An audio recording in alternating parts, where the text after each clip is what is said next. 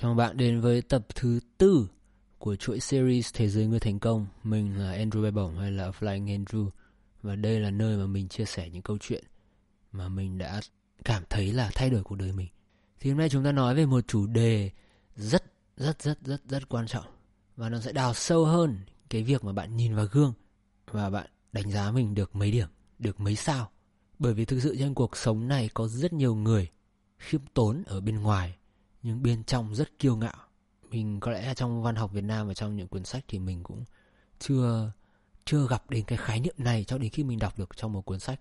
Hồi xưa hồi xưa mình đi học một cuốn sách về tâm lý, một cuốn sách của Sigmund Freud bạn nào mà uh, nghiên cứu về tâm lý sẽ chắc chắn sẽ biết đây là ông tổ của nghề psychology, tâm lý trong ngành khoa học hiện đại.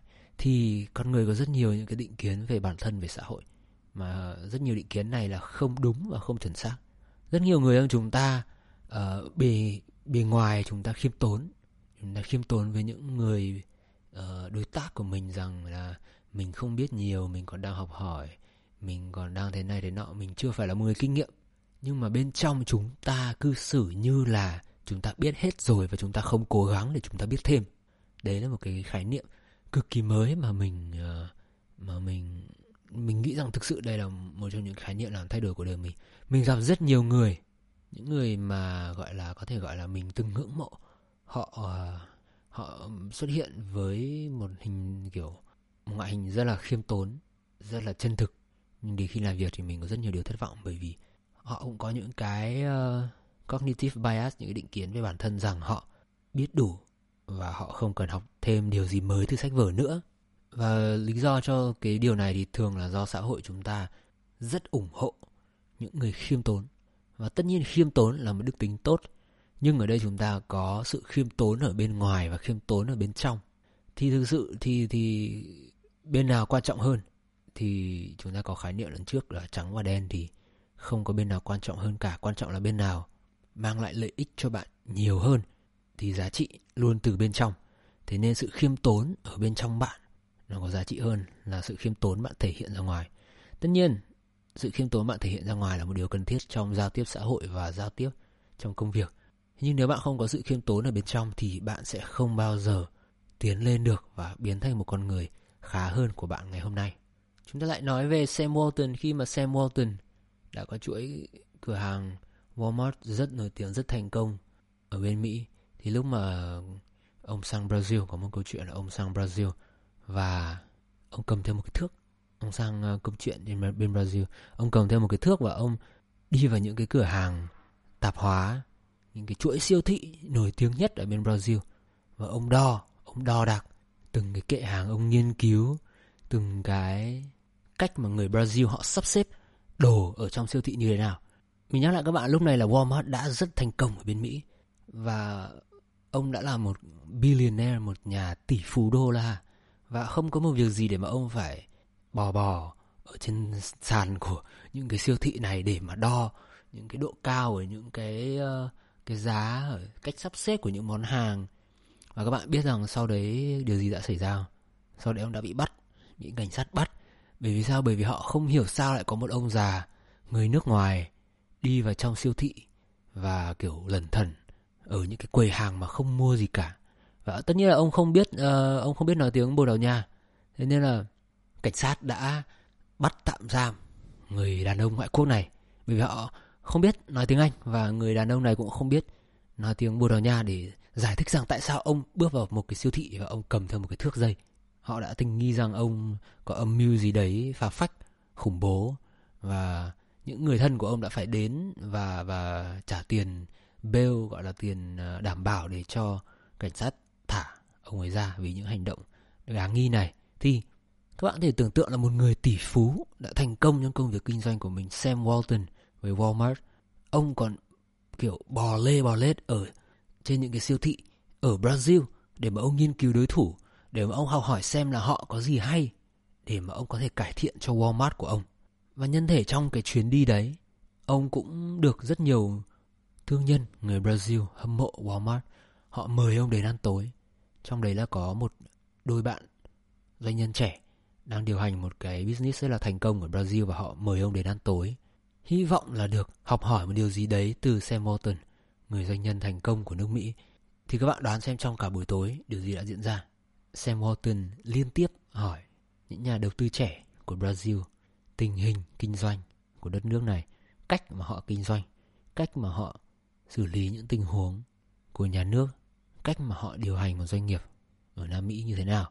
Và cả buổi tối hôm đó, Sam Walton là người đặt ra những câu hỏi, chứ không phải là những nhà doanh nhân trẻ đã mời ông đến tham dự một buổi tiệc với họ. Điều này trái hẳn với tất cả những gì mà họ mong đợi từ đầu.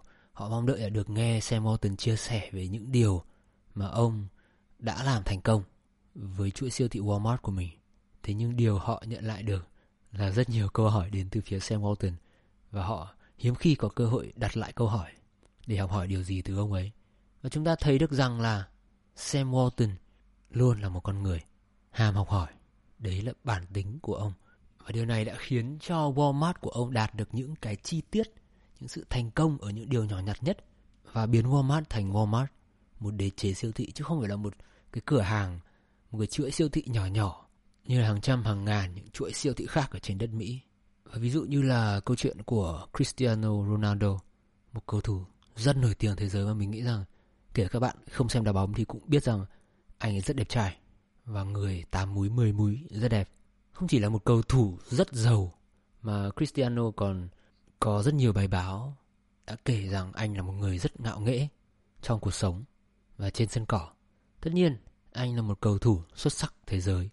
Anh có quyền được tự hào về những gì mà mình đạt được, những công sức mình bỏ ra. Và có thể sẽ nhiều bạn sẽ tranh cãi với mình là Cristiano thực sự là một cầu thủ tốt, có tấm lòng tốt. Mình thì mình cũng không uh, có gì tranh cãi được ở đây bởi vì cái điều quan trọng hơn ấy là cái điều mình sắp kể với các bạn đây này. Mọi người có thể có những tin đồn tốt, những tin đồn xấu về một người nổi tiếng, một người thành công trong cái lĩnh vực của họ. Nhưng cái điều quan trọng đó chính là huấn luyện viên của Ronaldo cũng rất khâm phục anh bởi vì huấn luyện viên nhận xét rằng Cristiano Ronaldo là một người cực kỳ nghiêm túc và một người cực kỳ ham học hỏi ở trên sân bóng. Trong tất cả các buổi tập, anh là một người rất kỷ luật, không bao giờ đến muộn, không bao giờ chậm trễ, luôn hào hức trở lại sân bóng nếu mà có gặp chấn thương. Và huấn luyện viên nói gì, anh cũng rất lắng nghe, anh cũng rất học hỏi. Và cũng giống như là Đạt Lai, Lạt Ma còn nói rằng trong quyển sách của ông ấy rằng có ba tầng lớp của việc lắng nghe. Thứ nhất đó là việc lắng nghe đơn thuần. Thứ hai là lắng nghe để hiểu, lắng nghe để làm theo. Và cấp thứ ba, cấp thứ ba quan trọng nhất ở đây là gì? Cấp thứ ba đó là bạn lắng nghe để mà bạn biến nó thành bản chất của mình. Bạn luôn luôn lắng nghe để bạn hiểu vấn đề. Bạn luôn luôn tò mò, bạn luôn luôn tin tưởng những người có uy tín trong những ngành mà mình đang theo học. Bạn luôn lắng nghe để học hỏi. Đấy là điều quan trọng nhất. Và đấy là điều không phải ai cũng có. Như mình đã kể thì rất nhiều người mà mình nghĩ rằng trong đó có các bạn là những người chỉ khiêm tốn ở bên ngoài chứ thật sự không khiêm tốn ở bên trong. Tại sao mình lại biết à? Thì ngày xưa lúc mà mình mình gặp những uh, những người Anh học ở trường MIT, ngày xưa hồi bên Mỹ mình có ước muốn được trở thành một uh, YouTuber chuyên làm nhạc cover bởi vì mình rất thích âm nhạc, mình rất thích đánh đàn và mình rất thích post ở trên YouTube. Thì đây là kênh YouTube đầu tiên của mình ở Flying Andrew. Bạn nào mà follow mình từ nhiều năm trước thì biết rằng đây là kênh YouTube đầu tiên của mình. Và cho bạn nào chưa biết thì MIT là một trong những ngôi trường công nghệ hàng đầu thế giới, chắc là top 5 ấy. Thì những người học ở ngôi trường này đều là những người phải có một sự thông minh nhất định. Và mình cũng ờ, không quên rằng ông anh đã hỏi mình là Thế một ngày em dành ra bao nhiêu tiếng để mà em học đàn? Thì thật sự lúc đấy thì câu trả lời của mình là không tiếng nào cả. Bởi vì là mình chỉ học đàn khi mà mình muốn học một bài hát nào đấy. Chứ mình không tập hàng ngày, mình không tập luyện những những cái bài nhạc theo phong cách khác nhau. Thì lúc đấy ông anh cũng hỏi vui mình thôi chứ cũng không có ý gọi là mắng mỏ gì mình bởi vì đây là một cuộc nói chuyện kiểu đơn thuần.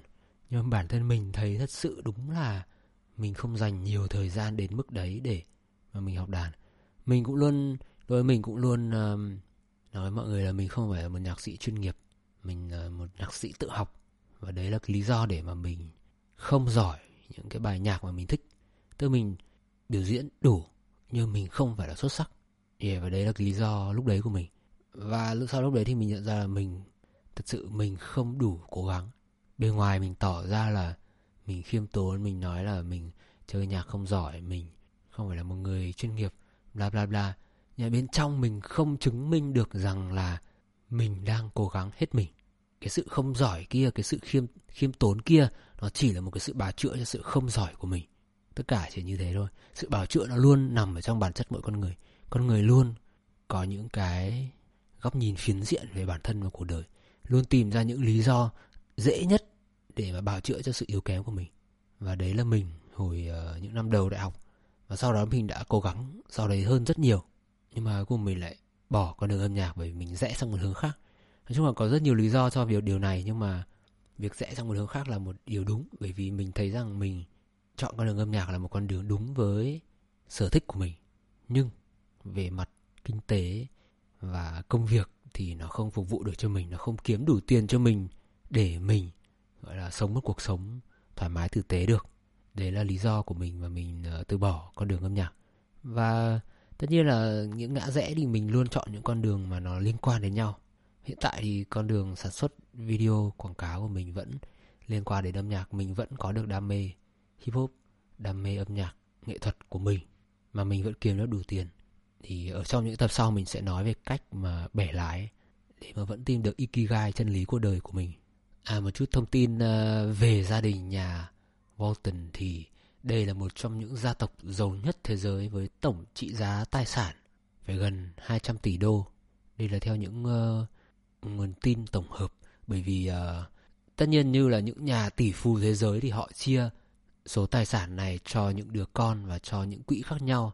Tất nhiên là để tối ưu hóa cái doanh thu của doanh nghiệp mình và mang lại mang về càng nhiều tiền cho gia đình càng tốt. Thì đấy, xem Walton gia tộc nhà Walton giàu đến mức như vậy thì câu hỏi ngược lại là gia đình nhà bạn giàu đến mức nào mà bạn không học hỏi được như là Sam Walton. Có một câu chuyện ngụ ngôn là có một người cha, người cha nhờ hai đứa con của mình làm một việc này. Một đứa con trai thì bảo là con đồng ý để con đi làm việc này cho cha. Và rồi nó không bao giờ nó làm cái việc này. Và rồi đứa con kia thì nó cũng không nói gì. Nhưng rồi chính nó là đứa mà hoàn thành công việc mà người cha muốn hoàn thành. Vậy thì ở đây, ai đúng ai sai? Đứa con nói là làm nhưng nó đã không làm. Hay là đứa con không nói gì nhưng cuối cùng nó vẫn hoàn thành công việc mà người cha mong muốn. Trong cuộc sống của chúng ta thấy quá nhiều người chúng ta gặp. Không biết các bạn nào nhưng mình gặp rất nhiều. Những người nghĩ rằng và thể hiện rằng họ là những người rất ham học hỏi. Họ là những người đam mê kiến thức. Nhưng thật sự họ không đam mê đến mức như thế sau một thời gian dài uh, làm việc với nhau. Họ tỏ ra là những người biết nhiều sách vở nhưng mà thật sự thật sự nói thẳng ra chỉ để là làm màu, làm hình ảnh thì uh, mình nói thật với các bạn là mình gặp những người như thế và mình cũng cảm thấy rất xấu hổ cho mình bởi vì mình cũng là một người rất hay giới thiệu sách vở cho các bạn. Thế nên là mình phải sống để cho mà những người mà mình chia sẻ câu chuyện hôm nay không trở thành chính mình của ngày mai. Đấy là những cái vấn đề trong cuộc sống mà mình để ý rằng rất rất hiển nhiên nhưng mà nhiều khi mình lại không để ý và nó trôi tuột qua. Có những người uh, không tốt như thế nhưng mà cũng phải kể những người thật sự là có những ờ, trải nghiệm trong cuộc sống là tốt đối với mình. Thì ví dụ như là ngày mình mới làm uh, kênh youtube được một vài năm thì mình về việt nam rồi ấy nghỉ hè thì mình có gặp một số các bạn trẻ. Thì uh, đấy có một bạn kiểu lúc đấy mình các bạn nhắn tin mình qua page thì mình cũng bảo ô cảm ơn các bạn đã ủng hộ kênh Flying Andrew thì mà mình làm một buổi cà phê. Và trong đấy có một bạn trẻ bạn hỏi mình là anh em muốn quay phim thì em phải làm như nào? Thì mình cũng hỏi bạn ấy là có biết gì về quay phim chụp ảnh chưa? Có biết gì về uh, cách tìm thông tin các thứ trên youtube như nào không? Thì bạn không biết. Vậy bạn nói bạn không biết bạn chưa tìm hiểu. Và mình cũng nói là nếu mà bạn ấy muốn thì bạn phải tự tìm hiểu và bạn phải tự làm được và một vài năm sau bạn ấy trở lại và nói chung là bọn mình cũng vẫn uh, giữ liên lạc không phải thân. Bọn mình không phải thân chỉ là thỉnh thoảng nhắn tin chào hỏi xã giao qua lại trong những năm tháng đó và bạn ấy nhắn tin rằng anh ơi em vừa được một uh, công việc. Em đang đi du học và em đã xin được một việc ở một công ty sản xuất uh, media phim truyền hình. Và và em được làm quay chính được làm edit chính được gọi gần như là dẫn tim lead tim và mình thấy wow cậu bé này thật sự thật sự rất cố gắng. Cái ngày mà mình uh, gặp ừ, cậu bé thì thì thằng em cũng kiểu không biết gì rất là ngây thơ. Nhưng mà có vẻ nó rất là ham học hỏi. Mỗi lần trong những lần mà nhắn với mình thì mỗi một lần nó hỏi mình là nó hỏi về một cái vấn đề mà nó phức tạp hơn ở trong cái việc quay phim chụp ảnh. Thì mình cũng thấy bất ngờ ok hỏi những câu này uh, Google cũng có nhưng mà nó cũng hỏi mình thế là mình cũng cũng cũng gọi là để ý là nó đang biết nhiều hơn về máy ảnh. Nói chung mình cũng không biết bởi vì bọn mình không gặp nhau nhiều. Thằng em đi du học nên là yeah, và mình có một một vài người bạn như thế này. Và mình đều thấy là thật sự rất rất rất vui vì những thằng em đã có những đi hướng đúng. Trong khi đó có cũng có rất nhiều bạn trẻ khác cũng nhắn cho mình. Làm quen giao lưu em cũng muốn làm kênh youtube này nọ nhưng mà không bao giờ mình thấy được quá năm cái video mà các bạn post. Thường là chỉ đến cái thứ ba là đã bắt đầu kiểu mất tích rồi. Và sau đấy thì không có sau đấy nữa. Không bao giờ mình nghe thấy những cái video tiếp theo nữa. Nhưng mà những người như là bạn bạn trẻ kia thì có nhưng mà rất ít.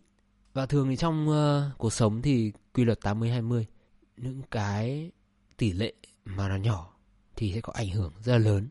Và bạn nếu mà bạn suy nghĩ như là 90% người dân bình thường thì bạn không thể nào có cuộc sống như là 10% của dân số thế giới được. Thế quy luật 80 20 hay là 90 10 nói chung là sẽ giúp cho bạn hình dung được là thế giới luôn có 10%, 20%, 30% sở hữu 90%, 80%, 70% của cả thế giới. Phần nhỏ mà đi ngược lại luôn có sức ảnh hưởng lớn hơn là phần lớn những người bình thường. Yeah, và mình kể những câu chuyện của những bạn trẻ mà nhắn tin cho mình mấy năm trước để làm gì? Để mà mình nghĩ rằng là các bạn hoàn toàn có thể biết mình muốn gì, biết mình cần làm gì và hướng cho mình đến cái mục tiêu đấy. Thay vì là chỉ kiểu post hỏi comment như ở Tùng Phạm bạn mình nó một kênh YouTube về hướng dẫn quay phim chụp ảnh thì có rất nhiều rất rất rất rất rất nhiều comment hàng ngày trên mỗi video hỏi là, anh ơi, em muốn mua máy này. Bla bla bla. Anh ơi, người mới quay phim chụp ảnh thì học ở đâu ạ? Và ngày trước khi mà mình làm những video về hướng dẫn quay phim chụp ảnh thì mình cũng gặp rất nhiều. Và những câu hỏi này có làm cho bọn mình khó chịu không? Có. Và tụi mình có trả lời không? Không. Bởi vì những video này đều có trên mạng, đều có miễn phí. Chỉ có click một cái là nó ra. Vậy mà mình cũng không hiểu sao và những bạn trẻ vẫn có thể lên mạng dành thời gian đăng một cái comment hỏi. Trong khi thời gian đấy bạn có thể hoàn thành xong một cái video của chính cái kênh Tùng Phạm của bạn mình. Và rất nhiều youtuber khác ở Việt Nam làm về những chủ đề như thế miễn phí, nhanh và lẹ. Thì bạn có thể nghiên cứu những trường hợp như thế này và bạn rút ra được kinh nghiệm cho mình. Và nhân tiện nói về những kiến thức miễn phí trên mạng thì có những kiến thức gần như là miễn phí đó chính là những quyển sách. Bạn có cơ hội nói chuyện và biết về tiểu sử cuộc đời của Sam Walton chỉ bằng việc đi mua một quyển sách hoặc là tìm cái bản đấy ở trên online và đọc nhiều khi là miễn phí ở những cái trang web thư viện hoặc là những trang web chia sẻ. Thì tại sao bạn lại không tìm những thông tin như thế để bạn đọc? Mà bạn lại dành thời gian xem những cái vô bổ và lại dành thời gian xem những cái mà mang tính giải trí và kích thích dopamine trong não bạn một cách liên tục. Bù bù bù bù bù bạn mà uh, mình có xem một cái series Netflix về tác hại của social media. Và nói chung là trong tất cả những buổi phỏng vấn của những người lãnh đạo những công ty tech những công ty công nghệ lớn nhất thế giới thì họ đều có một cái giới hạn của việc sử dụng điện thoại di động và social media cho con nhỏ của họ. Steve Jobs, con của Steve Jobs, ngày bé còn không được dùng iPad, không được dùng iPhone, bởi vì ông mới làm công nghệ và ông biết những cái tác hại của mạng xã hội đến bộ não con người như thế nào. Và bây giờ có quá muộn để dừng mạng xã hội không thì câu trả lời là đã quá muộn. Nhưng mà chúng ta luôn có cách để chúng ta giảm thiểu những cái khả năng gây nghiện. Bởi vì khi mà bạn nhìn thấy một cái gì đấy mới, khi mà chúng ta kéo xuống mà chúng ta thấy một cái gì đấy, ồ có thể cái này sẽ thú vị đây, trong não bạn tiết ra một chút dopamine đó là chất gây hưng phấn và đấy là lý do đơn giản mà tại sao chúng ta nghiện mạng xã hội thôi trong một tập khác mình sẽ chia sẻ kỹ hơn về những cái uh, vấn đề của mạng xã hội bộ não hoạt động như thế nào thì bạn có thể tìm hiểu những cái cuốn sách như là 12 Rules of Life Jordan Peterson uh, có quyển uh, Hooked của tác giả Bernard Calvin Clive. Quyển này mình đọc thấy rất là hay. Uh, quyển Irresistible là dịch tiếng Việt là không thể kiềm chế được. The Rise of Addictive Technology and the Business of Keeping Us Hooked. Sự phát triển của ngành công nghệ gây nghiện và ngành kinh doanh uh, thực ra dịch ra là the business gọi là những ngành nghề tiếng Việt hơi khó nha the business of keeping us hooked hooked tức là uh, những người chuyên nghiên cứu làm thế nào để con người nghiện điện thoại. Uhm, nói thế cho ở dịch nôm na như thế. Tác giả là Adam Outler. Những cuốn sách này ở trên uh, Nanobook đều có các bạn có thể search sẽ thấy. Như những quyển sách ở đó kiến thức ở đó và sự lựa chọn luôn ở chính mình là mình làm gì. 10 phút này mình có thể ngồi xem tiktok, hay 10 phút này mình có thể ngồi đọc về Sam Walton. Và có thể potentially vô hình chung là có khả năng thay đổi cuộc sống của chúng ta. Bởi vì những kiến thức này tích lũy ngày một chút, ngày một chút. Mỗi ngày bạn đọc được 10 trang 10 trang sách. Thì 10 ngày bạn đọc được 100 trang sách. Điều này chắc chắn là không tưởng đối với những người mà ít đọc. Nhưng đấy là do bạn không hình dung ra được cái sự cộng dồn của cuộc sống.